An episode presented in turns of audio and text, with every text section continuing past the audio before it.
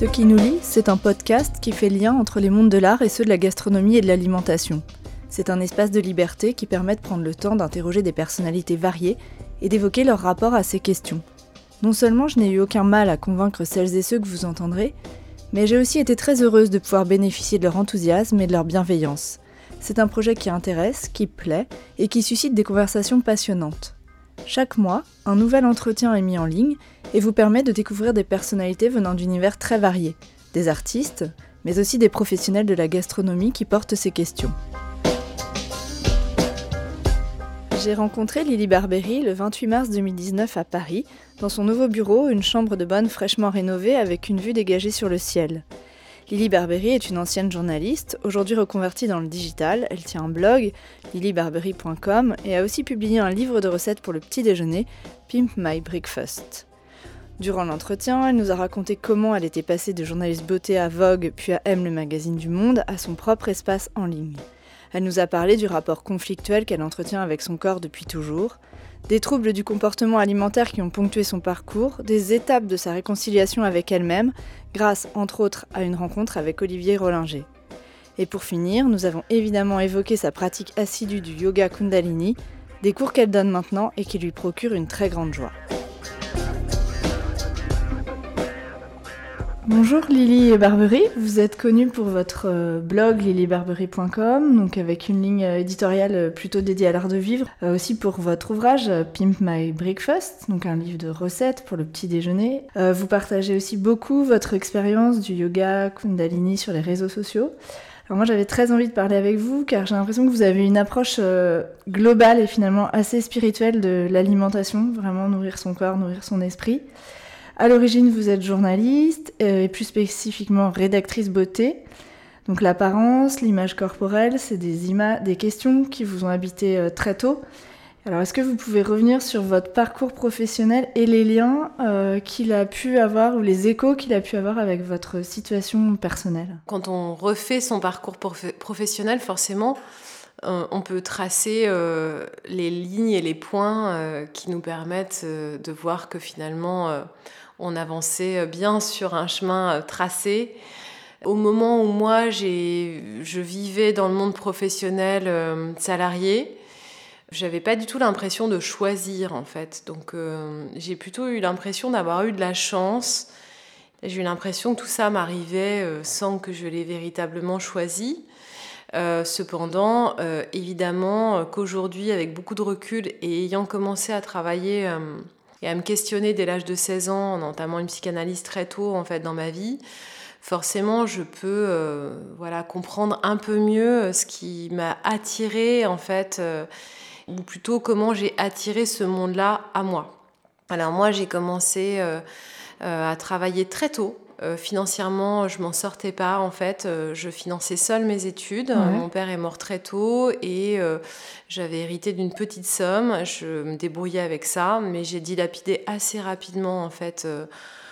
cet héritage et quand j'étais en maîtrise il a fallu quand même que je prenne la décision de me dire qu'est-ce que je fais en fait je faisais des études d'anglais. En fait, ce qui me plaisait le plus dans mes études, c'était les enquêtes. Et c'était le fait d'écrire. Donc euh, j'étais assez euh, à l'aise pour écrire en anglais et je faisais en fait beaucoup d'histoires. Sans le savoir, je faisais déjà mon métier de journaliste. Ouais, complètement. Euh, mais je, je n'avais pas du tout d'ambition précise. Je savais ce que je voulais pas, mais j'avais, j'avais tellement d'envie en fait. J'avais à la fois envie d'être chanteuse, comédienne, j'avais envie d'être aimée. Ça, c'était vraiment quelque chose qui était important. Je n'avais pas reçu euh, suffisamment, ou en tout cas, euh, la manière dont j'avais été aimée euh, n'avait pas suffi à me mettre en sécurité. Donc, je cherchais beaucoup d'amour extérieur mais je me comparais beaucoup aux autres et du coup, même quand j'avais une envie précise, j'allais rarement euh, jusqu'au bout parce que j'étais terrorisée à l'idée euh, soit d'échouer, soit d'être moins bonne que quelqu'un d'autre. Donc j'ai fait du chant, jazz. Donc l'image, les métiers d'image, enfin tout ce qui était lié à l'image était quand même très très présent. Ouais, ouais, c'était très présent. j'ai passé beaucoup de temps pendant mon adolescence à me regarder, à me maquiller, à jouer avec mon image. Et puis évidemment, quand on entame une psychanalyse, on questionne beaucoup ces sujets. Pour moi, comme j'avais pas fait d'école de journalisme, c'était certain que j'allais pas devenir journaliste.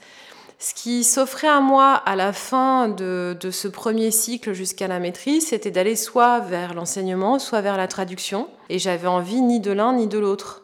Et euh, il se trouve qu'il fallait que je commence à travailler parce que j'avais plus d'argent. Et donc j'ai fait des tas de petits boulots. Et puis euh, ensuite j'ai été vendeuse chez Colette, mais complètement par hasard. En fait, un ami à moi qui avait travaillé chez Gap avec moi et qui était euh, ingénieur et qui cherchait du boulot s'était mis à travailler en fait au water bar, donc le, bar à eau euh, qui était au sous-sol. La boutique venait d'ouvrir, enfin elle avait un an à peine, je sais plus exactement. Et euh, il m'a dit ah c'est dingue, on se retrouve là, mais et en fait euh, il m'a dit bah tu sais en fait Colette elle m'aime bien et, il m'a dit bah si tu veux on, peut on peut je peux te la présenter si tu cherches du travail. Et je dis ah non mais moi je peux pas travailler ici les filles sont trop belles, les garçons sont trop lookés. Je me sentais complètement extérieure à ce monde-là. En plus, moi, je suis née et j'ai grandi en province, donc j'avais vraiment le complexe de la provinciale qui euh, se retrouve dans une boutique. Comme je me comparais toujours aux autres, et ça c'était mon problème à moi, je me sentais toujours intimidée, et d'ailleurs j'en voulais toujours à ces lieux d'intimider les autres, alors qu'en fait c'était surtout moi qui trouvais pas ma place. Il m'a même pas laissé le temps de réfléchir qu'il est allé la chercher. Elle était en train de ranger des vêtements très précieux, euh, des vêtements que j'avais jamais eu, euh, mais même euh, l'occasion de toucher, parce que ça me serait jamais venu à l'esprit dans ma vingtaine d'entrer chez Chanel ou chez Céline ou dans des boutiques comme ça. je, ne connaissais pas la moitié des marques, mais la moitié, les trois quarts. je me suis fait une culture mode incroyable en entrant dans cette boutique. Et puis, elle a été très gentille avec moi. Elle m'a regardée. Et elle m'a dit bah, rendez-vous demain, si vous cherchez du travail, rendez-vous demain. Je comptais repartir en vacances dans le sud, on était au mois d'août. Je lui dis je pourrais commencer la semaine prochaine. Elle fait bah non, c'est demain ou c'est rien. Ok, très bien, je suis venue demain. Donc je suis rentrée chez Colette et puis bah, Colette m'a mené droit à la presse écrite. Euh, parce que euh, en fait de vendeuse j'ai dû je me suis mise à aider en fait dans les bureaux je parlais bien anglais euh, j'étais curieuse, euh, Colette m'a donné ma chance, euh, j'ai commencé à travailler dans, dans, le bureau avec sa fille qui était directrice artistique du magasin et qui avait un talent incroyable. Et donc je me suis mise à travailler au service de presse. Je ne savais absolument pas ce que je faisais on me disait on envoie des mails, euh, euh, là il faut qu'on fasse un shopping pour le L. Euh. Formé sur le terrain complètement. Ah mais complètement, mais donc je faisais quand même quelques conneries dans ma manière de communiquer avec les journalistes, mais j'ai appris beaucoup. Et comme il n'y avait pas beaucoup de budget, que c'était pas un gros service de presse, je me suis fait en quelques années, j'y suis restée 4 ou 5 ans, je me suis fait un réseau hallucinant de journalistes qui démarraient comme moi ou bien qui étaient plus confirmés, qui m'ont trouvé sympathique, qui me trouvaient fraîche. Moi, j'étais contente parce que j'apprenais quelque chose. Je gagnais ma vie, ce qui était important, donc je gagnais en autonomie. Euh, je savais bien que ma vie, elle n'était pas dans le monde de la mode. Mais euh, j'y avais beaucoup de joie, en fait, d'apprendre. Euh, bon, de la joie et en même temps, ça venait euh, activer euh, toutes les zones d'incertitude. c'est un milieu quand même assez compliqué. Absolument. Et puis moi, j'étais pas du tout le modèle filiforme euh, qui correspondait aux critères de beauté et de reconnaissance en fait, de distinction en fait de ce milieu. Moi, en tout cas, quand je me comparais à celles qu'on trouvait belles dans ce milieu, je voyais bien qu'il y avait un grand écart phénoménal. Ça assez violent d'ailleurs, ça. Oui, mais ça, ça encore, c'était pas le problème des autres, c'était mon problème à moi de me comparer, de me juger, etc. Et dans ces années-là, euh, j'ai eu des, des, moments euh, vraiment très difficiles avec des troubles du comportement alimentaire assez importants, des crises de boulimie, euh, je me faisais vomir. J'étais traitée en psychanalyse, mais après ça, j'ai tenté tout un tas de trucs, des thérapies comportementales et cognitives. Euh, j'ai tenté l'hypnose pour euh, calmer ma, mon appétit, renouer avec la sensation de satiété. J'ai fait un milliard de fois Weight Watchers, euh, toujours en échouant au bout de quelques mois et en reprenant les kilos perdus. je ne sais pas combien de régimes j'ai fait, vraiment très très très très très nombreux, avec des phases où en fait je perdais 10 kilos, j'en reprenais 15, j'en perdais à nouveau beaucoup. Donc selon le moment de l'année où on me croisait, je pouvais être complètement différente et je naviguais dans ma garde-robe avec 3-4 euh, tailles. Donc euh, j'allais du petit 38 au 44. parfois même le 44 devenait vraiment trop serré. Mais euh, voilà, pour moi, j'étais toujours, même quand je faisais 38 ou. Ça voilà, toujours pas, quoi. J'étais toujours en train de viser un poids plus petit. J'espérais toujours que mes problèmes un jour s'élimineraient. Donc je n'étais jamais satisfaite parce que je m'aimais pas à l'intérieur. J'attendais, en fait, je me disais peut-être que le jour où je serai mince, le jour où je m'alimenterai normalement, tout ira mieux. Ouais. Et malheureusement, euh, c'est pas une histoire de poids, quoi. Non, non. Et donc, du coup, un rapport très conflictuel quand même avec la nourriture très tôt. Euh, très conflictuel, très, tôt. En fait, le rapport conflictuel avec la nourriture. Pas du tout dans le plaisir, quoi. Euh, il a, bah si, il y avait un plaisir extrême. Mais là, en fait, avoir une alimentation équilibrée, on est au-delà du plaisir. On est en train de servir un besoin. moi, j'étais pas du tout en train d'honorer un besoin. J'étais dans le remplissage et le vide total à l'intérieur de moi, j'espérais le combler en fait avec. Alors en général, les premières bouchées sont très agréables, puis assez rapidement en fait, quand on est en crise et qu'on a des comportements compulsifs. Moi, je me souviens que le, paquet de, de, pain Harris, quand j'avais une vingtaine d'années, euh, de, fin, de pain blanc, on s'en fout, peu importe, mais le pain de mie industriel dégueu, hyper sucré, mou, ça avec euh, du beurre ou avec du Nutella, je pouvais manger le paquet en quelques minutes, je me rendais même pas compte de ce que j'avais absorbé. Et je me disais, mais c'est dingue, comment ça se fait que je me sente pas mal? Je me disais, je peux tout manger en fait, j'ai pas de limite. Et en fait, la limite, il fallait vraiment que je l'obtienne en étant mal, mais avoir vraiment. mal au ventre. Euh, et en m'allongeant sur un canapé et en me disant, là, je me sentais toucher le fond et je me disais, bah voilà, t'es qu'une merde, t'as aucune volonté. Comment t'en arrives à, ça? T'es pourri de l'intérieur. Euh. et donc euh, voilà, c'était avec des phases sans arrêt. Euh, bon. Et puis il y avait des moments où ça se voyait pas en termes de poids parce que je pouvais faire des crises de boulimie, me faire vomir et du coup j'étais, je restais mince. Alors il y a une chose qui m'a quand même beaucoup beaucoup aidé, ça a été la découverte de l'EMDR. donc la technique du mouvement oculaire, de déprogrammation, de désensibilisation en fait des émotions. Ça m'a permis de, sortir en tout cas des crises, mais ça m'a pas permis euh, tout de suite en tout cas de retrouver euh, une relation euh, complètement apaisée avec la nourriture. Ça a pris beaucoup plus de temps que ça. En tout cas, j'ai continué à évoluer dans ce milieu de la mode et alors là il y a eu un moment où je ne pouvais plus supporter de travailler pour Colette parce que j'avais un appel, une envie de plus. j'ai toujours été très créative mais je savais pas comment exprimer cette créativité et je voyais que d'autres arrivaient à écrire, chanter, danser. Je me disais, bon, bah, la, danse, c'est trop tard. Le chant, j'en avais fait, mais je me disais, euh, il y a des filles qui chantent tellement mieux que moi. Il suffisait que je mette un disque de Ella Fitzgerald à la maison. Puis je me disais, bah, tout est fait. Enfin, je peux rien apporter, moi. Donc, euh, voilà. Alors, j'ai eu un père qui m'a beaucoup, beaucoup répété que soit on était excellent, soit on n'existait pas. Ouais, ça aide pas forcément. Non, ça m'a pas beaucoup aidé, mais ça a dit beaucoup sur euh, lui, comment il se situait en fait dans le monde. Donc ça n'était jamais assez en fait. Et donc cette, euh, souvent on, parle beaucoup. Euh, moi, pendant des années en analyse, j'ai beaucoup interrogé ma relation à ma mère euh, par rapport à la nourriture. Mais il se trouve que dans les troubles du comportement alimentaire chez les femmes, c'est plutôt la relation au père euh, qu'il faut apaiser. Enfin, il n'y a pas de il faut, toutes les histoires sont différentes. Mais on a tendance à beaucoup en mettre sur le dos euh, des, mères. Alors qu'en fait, voilà, la quête de reconnaissance paternelle, finalement, elle est aussi importante et à un moment, il faut lâcher, quoi. Arrêter d'attendre. Euh, la main sur l'épaule et le je suis fière de toi. Qui viendra pas. Qui viendra pas, ou peut-être qu'il est venu mais qu'il ne s'est pas manifesté de la manière dont on l'attendait. Et du coup, ce combat, on peut, je pense qu'on peut quasiment parler d'un combat euh, contre le corps qui n'a pas la forme que l'on souhaite, etc. Euh, les étapes de la réconciliation, c'est venu d'où cette réconciliation? Ça a été progressif ou il y a des choses qui ont changé? Est-ce que c'est lié justement à une pratique plus spirituelle bah D'abord, euh, je crois que ça s'est passé par euh, plusieurs étapes. Euh, je dirais que le premier réveil, il est à peu près arrivé quand j'ai quitté le magazine Vogue. Là, j'étais très malheureuse au magazine Vogue, mais je m'en rendais même pas compte. C'est-à-dire que je pense que pendant les huit ans que j'ai passé dans ce magazine, j'ai donné le change à la fois en interne, mais aussi à l'extérieur, en donnant l'illusion que, et en me donnant l'illusion que c'était parfait. Je voyageais beaucoup, je gagnais bien ma vie.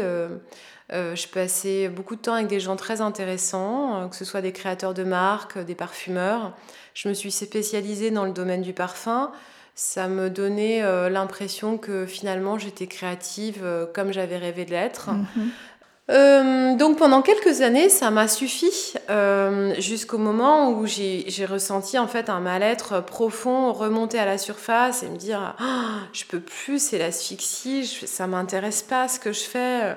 Mais c'était la panique quoi. Comment je vais faire financièrement? Je... Bon bah finalement euh, les choses se sont un peu précipitées parce que moi, je commençais vraiment à être euh, pas bien. C'est là que j'ai eu l'idée de créer un blog. Mhm. Encore une fois, j'ai mis, je pense, à peu près deux ans à, me lancer parce que j'arrêtais pas de me dire oui, mais on va me comparer aux blogueuses. Elles étaient détestées par la presse.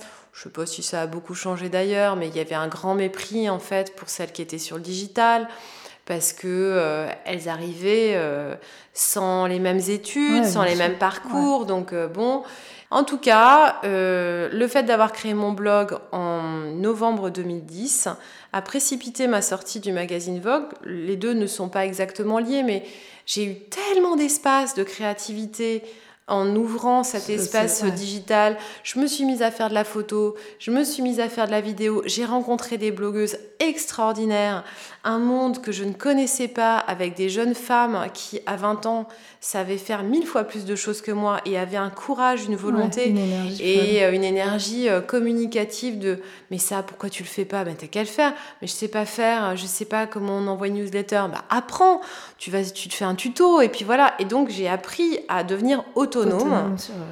et euh, du coup, ça m'a beaucoup éloigné des considérations de euh, est-ce que je vais avoir assez d'argent pour m'acheter une paire de chaussures à Laïa qui fera que je serai reconnue par ce milieu? Voilà, ça a déplacé le curseur. Comme j'avais tellement de liberté, quand je me retrouvais à nouveau dans la petite boîte étriquée du journal et de tous ces soucis euh, qui me semblaient pas être les miens, j'ai tout fait en fait. J'avais une asphyxie. Euh, bon. Donc je devenais désagréable. j'étais pas sympa, je me plaignais tout le temps. C'était un peu chiant de travailler avec moi à cette époque-là. Euh, je pense même que j'étais assez insupportable en fait d'être tout le temps dans la plainte. Bah voilà, il a fallu que je m'en aille, euh, que je parte. J'ai signé une rupture conventionnelle avec la grande panique de bah, qu'est-ce que je vais faire. Mais j'ai pas eu le courage tout de suite de me dire ben, je vais monter ma boîte et je vais être sur mon blog à fond. J'étais avec mon chômage, euh, j'ai tout de suite travaillé beaucoup à la pige, mais ça a été une étape hyper importante ce moment-là. C'est un moment vraiment de ah, en fait, c'est possible de changer complètement euh, de boîte. Et en fait, le monde continue à tourner. Et moi, je continue à vivre. Et, euh, bon. et puis, en fait, bah, comme d'habitude, j'ai même pas eu le temps de réfléchir à ce que j'avais envie de faire, qu'on est venu me chercher.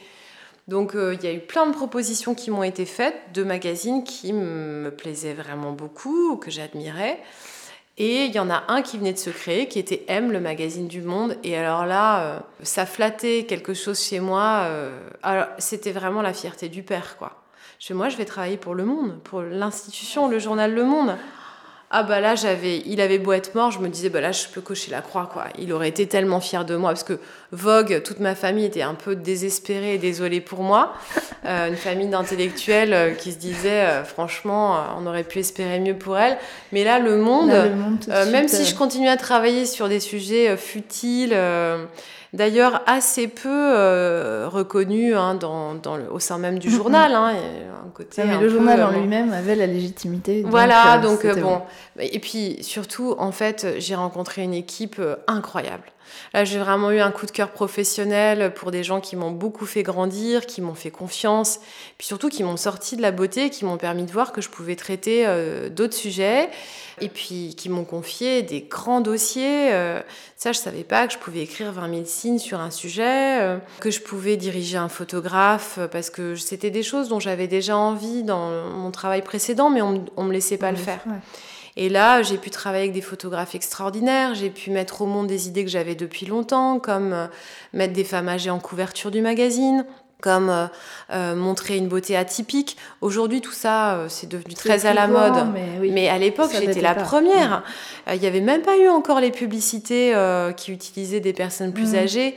J'avais cette intuition qu'il fallait que je me serve de cette plateforme qui touchait tellement de gens et beaucoup plus qu'un journal de mode, parce que là, on s'adressait à tout le monde, en fait pour pouvoir euh, mettre en avant des sujets dont on parlait finalement assez peu.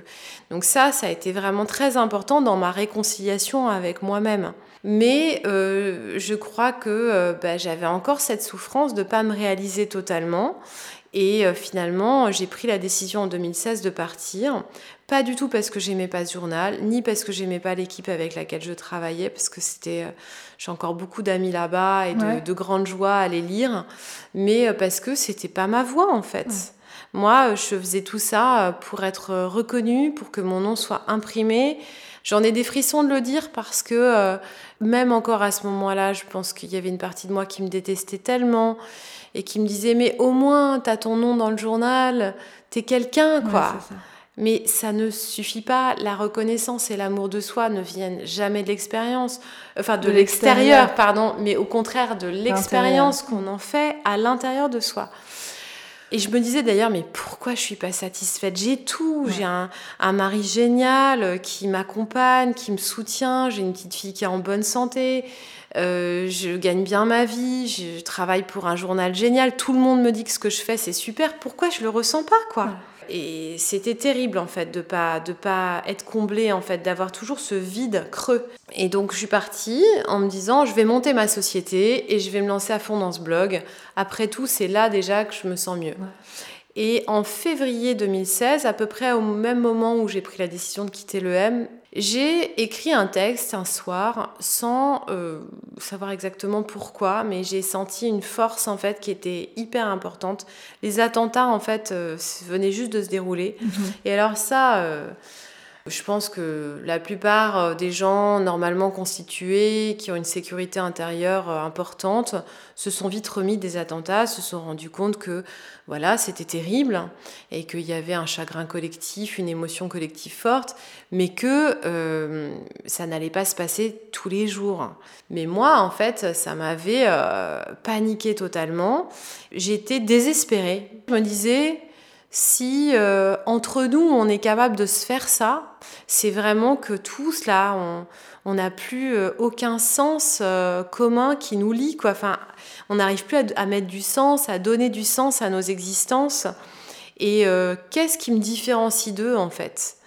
J'avais envie en fait de me connecter au monstre potentiel en moi et à l'extérieur de moi. J'ai été très très très troublée, extrêmement triste.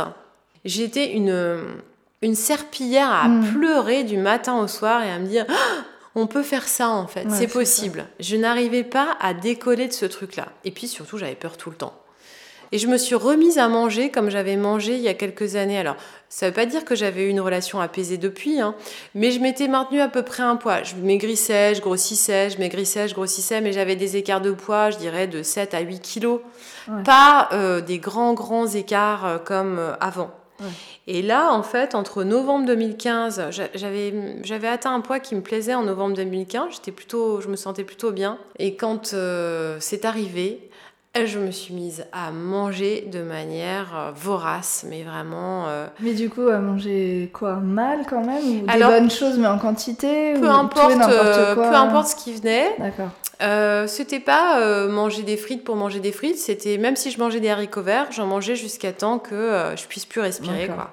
Donc j'ai pas grossi en mangeant n'importe quoi, j'ai grossi en mangeant trop. Donc je suis allée très loin là-dedans et puis en fait en très peu de temps j'ai pris beaucoup, beaucoup, beaucoup de poids. Mais alors le plus fou, c'est que j'étais tellement anesthésiée que je ne m'en suis même pas rendu compte. Ouais, c'était un euh, truc Alors, je me suis rendu compte que j'avais pris quelques kilos, mais dans ma tête, j'avais pris 5 kilos, 6 kilos peut-être. Et je me disais, bon, de toute façon, demain, je m'y remets. Et puis, euh, demain, je m'y remettais pas. Et puis, je me disais, bon, de toute façon, j'ai dû atteindre un stade euh, à peu près stable. Là, je suis sur un palier. Et en fait, je donnais l'impression que tout était OK sur Instagram. J'avais tellement honte de ce que je ressentais. Jamais j'aurais pu dire, ah bah je me sens mal, etc. Donc euh, je n'ai rien dit. Et un soir, j'ai senti l'urgence en fait de d'écrire ce texte. Ouais, d'écrire. Donc j'ai appelé ça comment je me suis disputée avec mon corps et j'ai hum, fait mon coming out quoi. J'ai dit bah voilà, ça fait des années que j'ai des troubles du comportement, que euh, un jour euh, je prends 10 kilos, le lendemain j'en perds 10, que je change de taille tout le temps, que euh, en fait même quand je suis mince, je me trouve toujours moche. Même quand j'étais stable pendant pas mal de temps, c'était toujours dans un contrôle en fait. pas du tout en conscience quoi. C'était le contrôle alimentaire quoi de, de je de ça je, je vis ça je peux pas. Voilà, exactement. Ça j'ai pas le droit. Euh, très comptable. Je voilà, puis comme j'étais ouais, pas du tout dans la sensation. Non, j'essayais. Je faisais de la cohérence cardiaque, je faisais de l'EMDR, j'avais fait plein de trucs qui m'avaient ouvert à ça mais bon. Je faisais quand même de la méditation depuis deux ans en 2016, donc ça, ça m'avait quand même un peu aidé, mais pas suffisamment pour éviter euh, la crise compulsive. De toute manière, là en ce moment, je reçois énormément de courriers de femmes qui en souffrent. C'est assez classique. finalement, il y a beaucoup, beaucoup de monde qui. Ah, mais c'est dingue. Et ça n'est pas lié au poids. Il y a des femmes très minces qui souffrent de ça. Et voilà et qui, sans se faire vomir, sont dans un, dans un jeu de privation et de satisfaction tout le temps.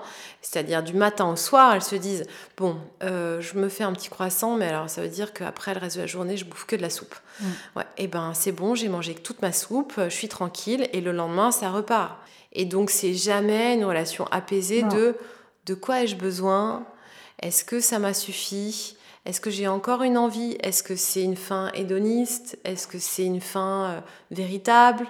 En tout cas, ce texte, il a permis à des centaines de femmes de me contacter et de me dire oh, mais moi euh, je suis pas toute seule mais surtout je n'en reviens pas parce que je pensais pas je savais pas que tu vivais ça euh.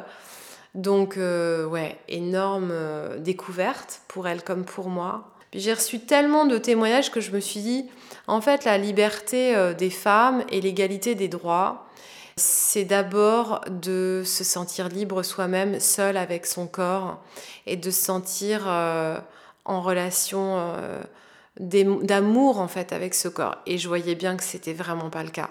Donc je me suis dit, moi, si je veux me sentir libre en tant que femme, mais aussi en tant que mère d'une petite fille, de lui transmettre en fait cet amour du corps, il faut que je me sois totalement réconciliée avec lui. Bon, alors je suis retournée voir un peu ma psy, euh, on a refait un peu de MDR, ça m'a un peu aidé, mais c'était pas suffisant. Et là, euh, bah, je suis allée chez Olivier Rollinger au mois de juillet 2016. À la ferme du vent. À la ferme du vent qui venait juste d'ouvrir. Et euh, pourquoi j'avais été choisie par lui pour venir là, c'est très mystérieux. C'est la loi de l'attraction. Euh, c'est lui qui vous avait invité, qui vous a proposé de venir. Il m'avait invité à venir. Vous le connaissiez par ailleurs? Je le connaissais parce que le parfumeur, l'ancien parfumeur de chez Hermès, Jean-Claude Elena, en fait, avait travaillé avec lui. Donc j'avais eu l'occasion de venir au Mont-Saint-Michel lors d'une fête Hermès et je l'avais croisé de loin, mais on n'avait pas été présenté. Et puis, il avait euh, collaboré à la création du parfum épice marine que Jean-Claude Elena a dédié en fait à leur rencontre. Donc, je le connaissais comme ça, mais j'avais jamais passé de temps au Château Richeux ni à la Ferme du Vent que je découvrais. Et euh, en fait, euh, bah, il y a eu un avant et un après en fait, cette rencontre. C'est super intéressant ça, parce que c'est par là que c'est passé. ouais. Alors, c'est lui et c'est le lieu parce que on est euh, dans cette baie du Mont Saint-Michel, dans un vortex énergétique très puissant. le paysage change complètement. Le lieu, le Mont Saint-Michel n'est pas situé à n'importe quel endroit. Hein. Il est vraiment en fait au cœur du vortex où on voit la mer qui se retire et qui revient, qui change le paysage plusieurs fois dans la journée. On passe des gris argentés presque lunaires à, des bleus turquoises des Maldives. Il y a mille saisons en une journée dans ce coin-là. C'est l'un des plus beaux endroits que je trouve en fait au monde. Et euh, il m'avait glissé un petit mot sur mon oreiller qui me disait ici vous allez euh, vous reconnecter à la puissance du vent, du cosmos et de la lune. Et je m'étais dit mais qu'est-ce qu'il raconte ce mec? Le cosmos, la lune, moi je la regardais jamais, la lune. Et quand on me disait euh, Ah, t'as vu, c'est la pleine lune, j'ai pas dormi cette nuit, je me disais euh, Non, mais n'importe quoi, des vieux trucs de bonne femme. J'étais tellement misogyne et, euh, et dans le jugement. on m'aurait parlé de sorcellerie à cette époque-là, je me serais dit Ah, bah, c'est tout ce qui nous manque. Mais euh, n'empêche que j'étais quand même sensible à plein de choses que je ne comprenais pas et qui étaient dans l'invisible. J'avais rencontré quelques années plus tôt, en 2007, Gwen Bouban, qui travaille chez, Olivier Rollinger, qui est l'auteur d'un livre génial sur euh, la réflexologie plantaire, hein, puisqu'elle est réflexologue plantaire quand même, elle avait ouvert des portes en moi euh, où elle avait lu euh, dans l'énergie euh, transpise par mes tissus au niveau des pieds des trucs que je ne savais même pas à mon sujet qui se sont révélés être vrais. Elle n'est pas voyante, mais elle sent, elle a, une, elle a une sensation, une sensibilité en tout cas qui dépasse les cinq sens qu'on connaît. Donc elle avait quand même ouvert des portes. Puis moi j'aimais bien toutes ces histoires-là. J'avais quand même plein de bourrou, euh, d'ostéopathe un peu euh, avec une sensibilité particulière ou de kinésithérapeute euh, qui finalement me parlait d'autre chose que juste des muscles. J'avais une énergéticienne, je ne savais pas trop comment elle travaillait, mais me disait qu'elle agrandissait mon aura, ok, je voulais bien. Donc j'avais quand même une ouverture là-dessus, mais ouverture d'esprit. hyper sceptique. Mais de toute façon, en fait, on a raison d'être sceptique. L'idée, c'est pas d'avancer dans le monde des bisounours en croyant n'importe qui, n'importe quoi. Il faut garder beaucoup de discernement et le scepticisme, il est hyper important. Mhm. Quand on a fait une expérience en revanche qui change tout en soi, c'est là qu'on peut, c'est pas croire, c'est qu'on a des certitudes. On, sait, on, a accès à une connaissance, donc qui est à l'intérieur de soi euh, et qui n'a rien à voir avec le fait d'essayer de convaincre qui que ce mhm. soit. Donc il m'a mis ce petit mot et il se trouve que cet endroit m'a guéri a entamé un processus de guérison très puissant en moi. J'étais avec ma fille et on n'est pas ressorti pareil de ce voyage. Et puis il y a ce que j'ai mangé dans l'assiette. Et euh, il y a euh, des histoires sur chacun des producteurs, euh, sur la manière dont sont cultivées les tomates, sur le pêcheur qui s'occupe du poisson, des coquillages. Jamais j'avais été face à une cuisine où on pouvait me raconter une histoire euh, et être pleinement conscient et être dans la gratitude de chaque aliment en fait. Parce que moi, comme je m'alimentais pas très bien, je savais maigrir. Mais quand je maigrissais, je maigrissais avec euh, du jambon sous vide. parce que je me disais, ah bah ça, c'est un, point chez Wet Watchers, la tranche de jambon, je peux en manger quatre, ça me remplit le ventre. Je me posais pas du tout la question de savoir comment l'animal avait grandi, euh, comment il avait été tué, qu'est-ce qu'il avait mangé dans son corps. Je savais que tout ça, c'était pas top. Mais bon, je me disais, ouais, mais c'était pas un intérêt. Euh, mais non, je, mangeais un peu bio à l'époque, mais pas complètement. Je trouvais ça cher, mais par contre, je trouvais pas du tout cher de m'acheter une paire de chaussures à 500 euros, quoi. Ça, c'est classique. voilà. Mais je me disais, non, non, mais moi, je peux pas aller à la Biocop tout le temps. Je veux bien pour des petits trucs, mais bon, les courses, je les fais ailleurs, quoi. Bon, ça, ça a complètement changé. Mais ça a complètement changé aussi en écoutant le discours d'Olivier, qui est un homme. Euh, j'ai rarement rencontré quelqu'un d'aussi inspirant. Et aussi parce qu'il a une histoire de vie avec une cassure, euh, une blessure très très puissante au tout début de sa vie. Et au lieu d'être dans la haine des autres, il en a fait sa résilience et une force, d'une puissance. Parce que j'ai rarement rencontré quelqu'un d'aussi positif, d'aussi généreux, joyeux. Euh, mm avec l'œil qui pétille et tellement content de froisser de, la verveine. Euh, oui, il était avec ma fille, avec moi dans son potager, en, froissant de la verveine dans ses mains et en nous disant venez, venez, oh là là, ça sent trop bon. il n'a pas perdu cet enthousiasme rieur de l'enfant, quoi. Tout à fait. Euh, donc euh, moi, c'était une leçon, quoi. Et je me suis dit mais de quoi je me plains dans la vie en fait exactement? Parce que moi, euh, j'ai pas passé des années à l'hôpital, euh, j'ai pas été recousue dans tous les sens. Oui, j'ai eu des gros problèmes de santé quand j'étais enfant, mais rien à voir avec ça. Et puis, ok, bah, j'ai des relations euh, compliquées avec ma mère. Ok, j'ai pas été toujours bien traitée et même j'ai subi la violence latente de deux parents qui allaient pas bien. Mais ça va, quoi.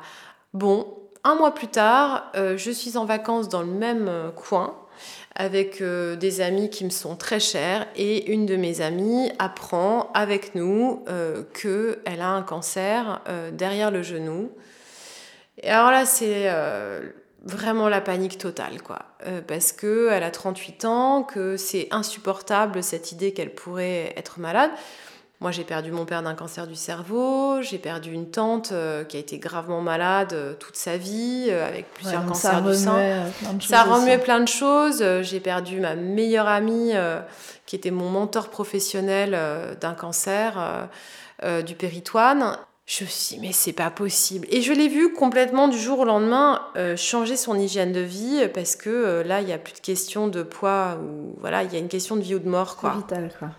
Elle a hum, éliminé énormément de choses de son alimentation et je l'ai vu se mettre à faire euh, des mouvements tibétains le matin au réveil euh, parce qu'il fallait être prête quoi, pour aller euh, accueillir les traitements qui allaient être ceux qu'elle vivrait et vivre cette expérience pleinement. Quoi. Et je l'ai trouvée extrêmement courageuse, évidemment, comme tous les gens qui sont malades et qui voilà, font sortir d'eux-mêmes cette puissance qu'ils n'avaient pas soupçonnée chez eux. Et euh, je me suis dit, euh, moi là, je peux pas vraiment me plaindre devant elle, que je me trouve trop grosse et que je me trouve moche. Ça va pas être possible, quoi. Et le même mois, j'ai un de nos copains a fait euh, une vidéo de nos vacances dans les Cévennes. Puis je regarde la vidéo et là, c'est un cauchemar. la personne que je vois à ma place, je ne la reconnais pas. Je la vois pour la première fois, quoi. J'avais pris tellement de kilos que j'explosais de partout quoi. Mes bras faisaient peut-être le triple d'aujourd'hui et je n'avais pas vu ça parce que je me regardais avec euh, l'angle qui me plaisait. Euh, j'avais une dysmorphie, euh, une dysmorphie mais dingue en fait. Je ne me voyais pas telle que j'étais, ni dans le miroir. Je me voyais beaucoup, mince, beaucoup plus mince. Et là, la vidéo, en fait, j'ai regardé tous les corps. Je me suis dit, ah bah Alexandra, elle ressemble à Alexandra ah bah Armel, elle ressemble à Armel, mais comment ça se fait que moi je ressemble pas à, moi quoi? Euh, J'avais le visage complètement enflé et à un moment on me voit danser et même le corps qui danse, je me disais mais c'est même c'est même plus euh, mes mouvements quoi, c'est plus mes gestes. Première chose que j'ai faite, je me suis inscrite chez Weight Watchers. Je me suis dit ok, je voulais plus le faire et euh, Dieu merci.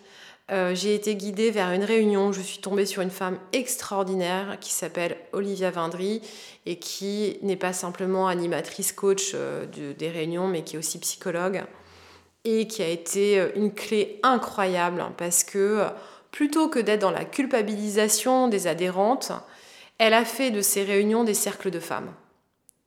Et en fait, aujourd'hui, on parle beaucoup de ça, mais c'était les premiers cercles de femmes, mais bien sûr. Mm. Elle était d'abord extrêmement drôle. Moi, j'y allais pour le spectacle, j'avais l'impression d'aller voir Florence Foresti en fait chaque semaine. Ensuite, ça m'a permis de rencontrer des femmes qui étaient très éloignées de mon milieu social, très éloignées de mon âge.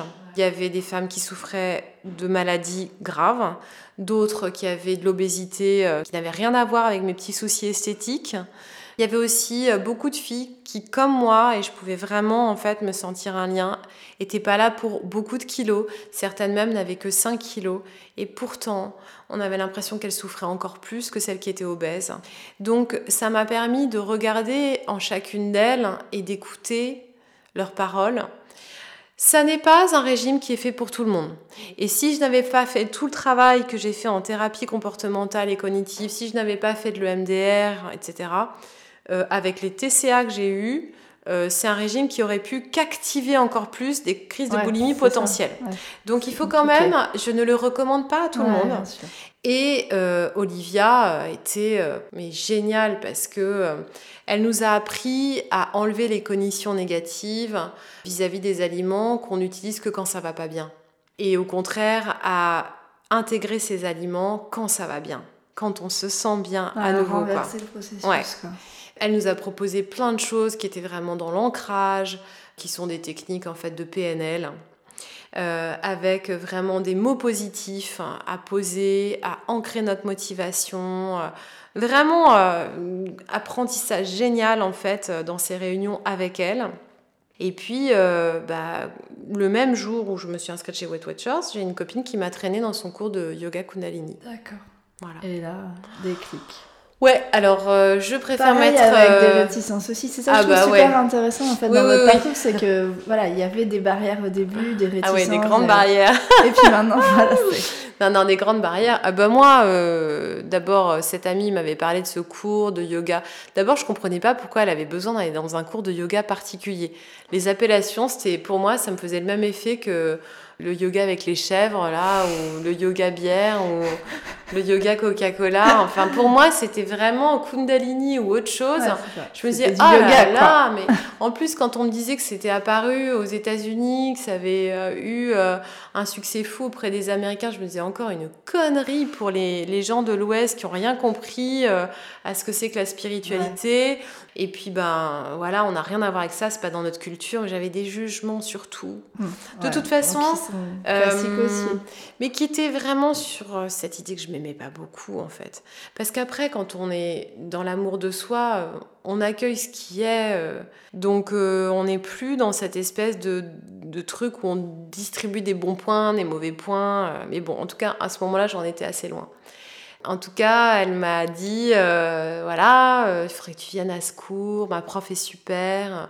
Alors j'avais vu des photos de sa prof, elle était euh, sublime, elle a été mannequin, ça avait tendance à m'intimider encore plus parce que j'étais dans la comparaison. Puis je dis non mais moi je suis pas souple, et puis moi le yoga ça me fait chier, je... Je vois ces gens là qui restent assis, je m'ennuie, je m'ennuie. je pense à ma liste de courses, à tous les mails que je pourrais envoyer. Oui, mais tu devrais venir. En plus, on chante des mantras. T'aimes bien chanter Comment ça, vous chantez des mantras?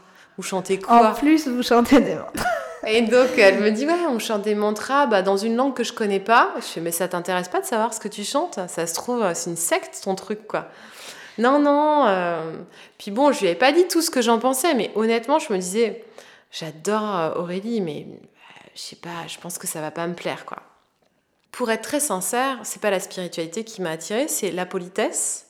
Et la deuxième chose, c'est euh, l'envie d'avoir un corps plus ferme. Je me disais, bon, au pire du pire, même si ça me plaît pas, il y aura, toujours un euh, bénéfice. Euh, ouais, parce que moi, j'en avais fait des papiers sur le yoga à Vogue. On savait que c'était l'un des trucs qui sculptait les plus jolis corps. Je vois de temps en temps des profs de yoga très énervés qui écrivent sur les réseaux sociaux que le yoga, c'est pas de la gym. Effectivement, c'est pas de la gym le yoga, mais si euh, certaines ont besoin ou certains ont besoin d'entrer par cette voie-là, mais qu'on les laisse tranquilles. On verra bien où est-ce que ça va les amener. On n'a pas à les juger. Non, non, surtout que c'est un euh, parcours en plus. Effectivement, exactement. Ça amène à d'autres choses. on rentre par, par, une porte. Par une porte, exactement. Donc euh, voilà. Donc moi, en fait, je me disais, bon, au pire du pire, je vais peut-être prendre quelques muscles, ça me fera pas de mal. Et en fait, je m'attendais pas du tout à ressentir ce que j'ai ressenti pendant le cours. Alors, ça ne fait pas ça à tout le monde la première fois. J'ai tellement vendu euh, le Kundalini Yoga que j'ai participé à son développement partout en France. Euh, et je le dis euh, sans prétention, ça me surprend moi-même. Mais c'est des, flots de gens qui m'écrivent chaque semaine pour me remercier de leur avoir permis de découvrir cette pratique. J'en suis ravie et il n'y a pas très longtemps, j'ai lu un, le texte d'une blogueuse qui disait qu'elle elle regrettait que ce soit une technique à la mode. Alors moi, je ne partage pas du tout cet avis. Pour moi, plus on sera nombreux à connaître des pratiques, que ce soit le Kundalini Yoga ou autre chose, qui nous permettent de nous élever spirituellement, qui nous permettent d'être dans l'amour de soi, honnêtement, euh, mais faisons-en la, la publicité, quoi. Plus, ça, se développe, plus on est libre individuellement et plus on est libre collectivement.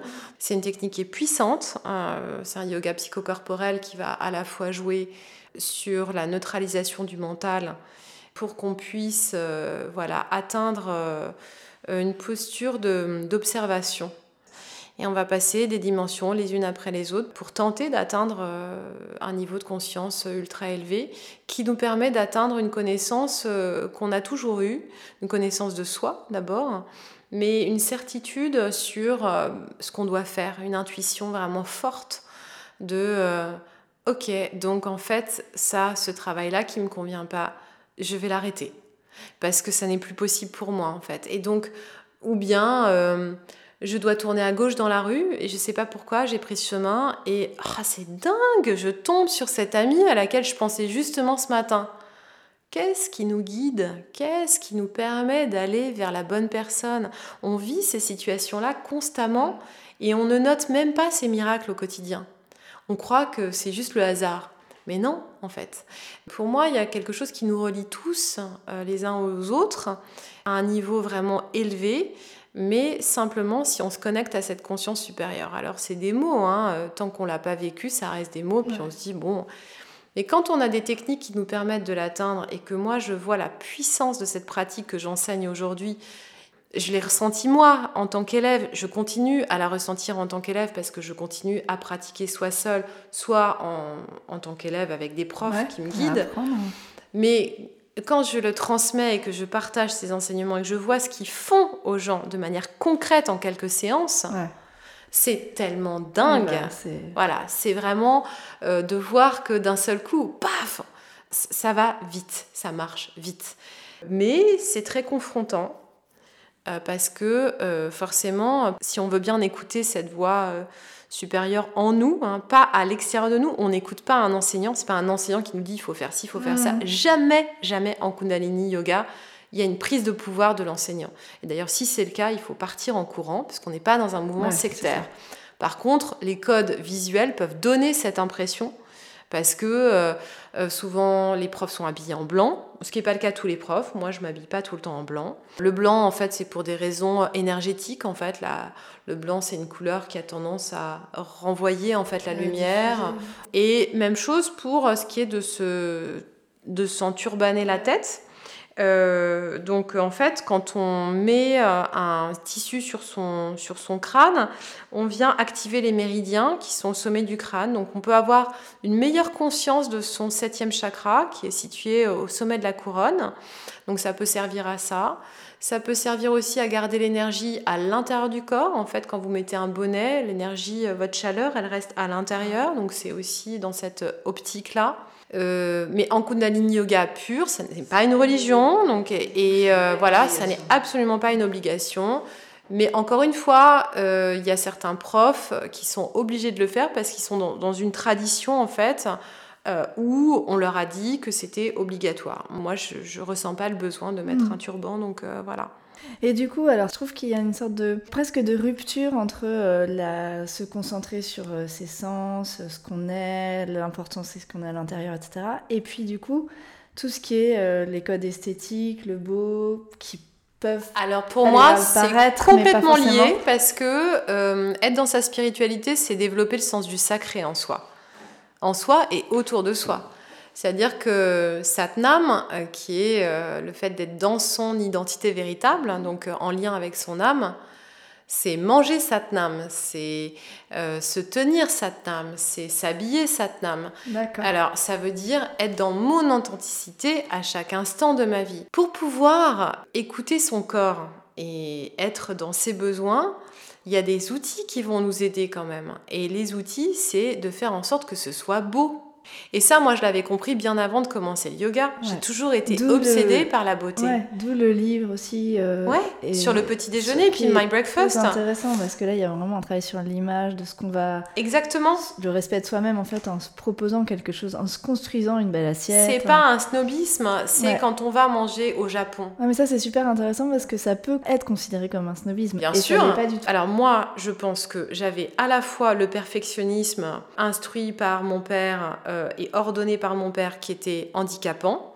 Donc euh, je me suis beaucoup libérée de ça. Mais en même temps, euh, la beauté là-dedans, c'était de se dire que quand on a envie que les choses soient très belles, quand même, on, a un bénéfice énorme. Découper un fruit, le poser dans une assiette délicatement, faire une, une, rosace avec une pomme et la déguster en regardant en fait cette fleur qu'on a sous les yeux, euh, c'est pas la même chose que de croquer dedans en marchant dans la rue. Vraiment pas, quoi. Exactement. On va pas avoir les mêmes sensations en bouche. On va pas avoir la même satiété. Le corps, en fait, même quand on est en train de la découper, commence déjà à envoyer des, des enzymes qui vont nous permettre de la digérer. Donc, c'est tout simple, mais quand on a eu des troubles du comportement alimentaire, la chose la plus difficile, c'est de se sentir rassasié. Donc, en fait, retrouver de la justesse là-dedans, ça va passer par la beauté et le sens du sacré. C'est euh, quand on regarde comment euh, voilà, les Asiatiques servent le thé. C'est pas du folklore juste comme ça. C'est célébrer le divin dans des toutes petites choses. Mais quand l'assiette est magnifique, bah honnêtement, euh, on est beaucoup plus vite satisfait en fait par son repas. Donc pour moi, c'est complètement compatible. Et évidemment que plus on va aller chercher la beauté en soi, plus on a envie de beauté autour de soi. Mais ça va plus passer par les mêmes codes matérialistes. Parce qu'avant, en fait, on commençait d'abord par chercher la beauté à l'extérieur de soi, et on se sentait toujours aussi vide. Et en tout cas, c'est comme ça, moi, que je mmh. fonctionnais. La, réconciliation, elle se fait d'abord à l'intérieur, mais après, en fait, on va quand même avoir envie d'harmonie autour de soi. Donc moi, ça, je trouve ça passionnant, quoi. Ouais, ouais, je trouve ça passionnant. C'est pas du tout incompatible. En revanche, euh, le matérialisme pur, avoir l'impression que avoir, ce serait être, ça, ça bouge beaucoup, en fait, quand on a une pratique spirituelle quotidienne. Euh, au fur et à mesure, on a besoin de moins en moins de choses. Très bien, bah écoutez, je vous remercie beaucoup. Bon, à bientôt en tout cas, merci. Si vous voulez aider ceux qui nous lisent, abonnez-vous sur votre application de podcast, mettez plein d'étoiles et partagez partout où vous pouvez. Un financement participatif est aussi accessible sur la plateforme Tipeee. Pour participer, il vous suffit de vous connecter sur www.tipeee.com et de rechercher le podcast. Un grand merci à tous les contributeurs.